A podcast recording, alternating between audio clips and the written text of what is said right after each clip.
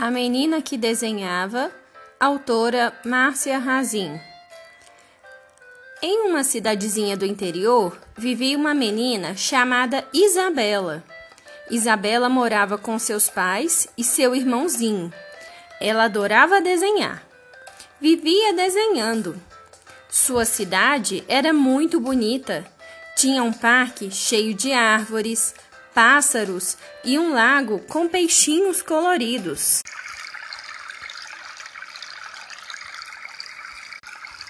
Isabela adorava a natureza que havia em sua volta.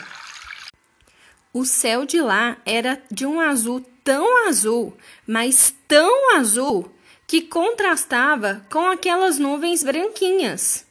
E o ar? O ar dava gosto de respirar, de tão puro.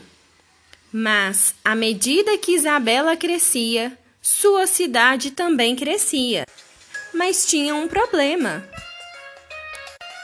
A cidade dela crescia desordenadamente e por isso foi acontecendo uma coisa horrível.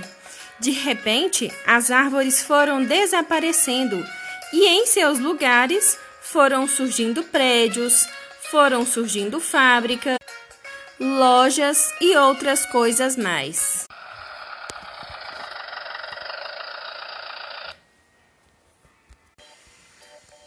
Então, Isa começou a ficar muito preocupada, pois aquelas cores que ela tanto gostava, o verde das árvores, o azul do céu, o vermelho das flores, aos poucos foram desaparecendo.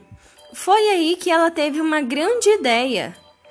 Antes que todas aquelas cores deixassem de existir, ela foi desenhando e pintando, que era para não esquecer nunca mais de como era toda aquela natureza que um dia existiu ali.